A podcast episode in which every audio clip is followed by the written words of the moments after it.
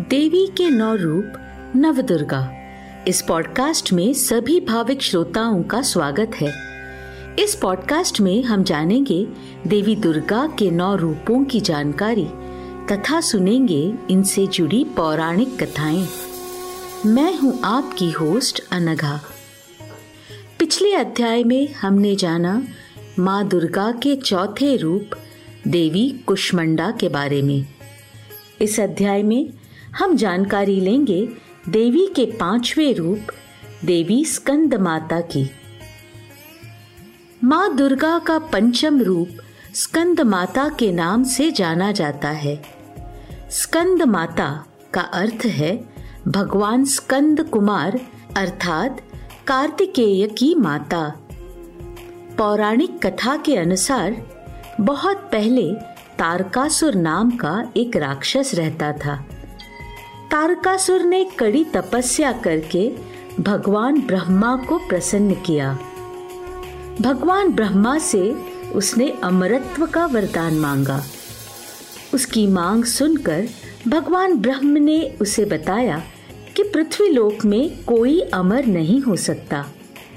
यह सुनकर तारकासुर निराश हो गया और उसने फिर भगवान ब्रह्मा से यह वरदान मांगा कि उसकी मौत सिर्फ़ शिवपुत्र के हाथों हो।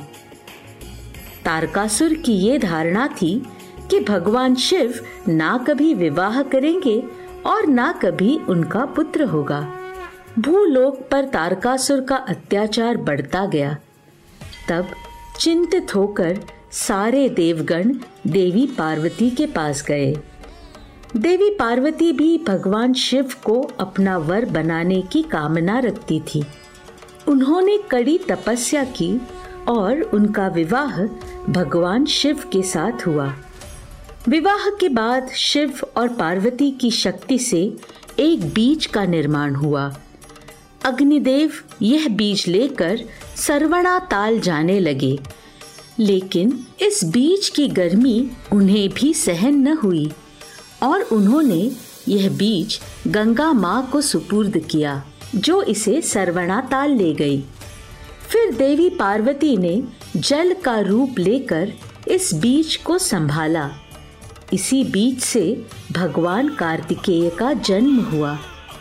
इस छह चेहरे वाले बालक को छह कृतिकाओं ने, माताओं ने संभाला। कार्तिकेय ने बड़े होकर तारकासुर का वध किया और पृथ्वी लोक को उसके अत्याचार से मुक्त किया। भगवान कार्तिकेय स्कंद कुमार की माता होने के कारण दुर्गा जी के इस पाँचवें रूप को स्कंद माता नाम प्राप्त हुआ। इस देवी की चार भुजाएँ हैं और इनकी गोद में भगवान स्कंद कुमार बैठे हैं। माँ का वर्ण पूर्णतः शुभ्र है। और ये कमल के फूल पर विराजित है। इनका वाहन सिंह है। माँ स्कंद माता की उपासना करने वाले साधक को अलौकिक तेज प्राप्त होता है। इनकी आराधना से मनुष्य सुख शांति की प्राप्ति करता है।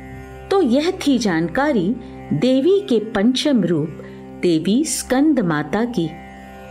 अगले एपिसोड में जानेंगे देवी दुर्गा के छठे रूप के बारे में। धन्यवाद।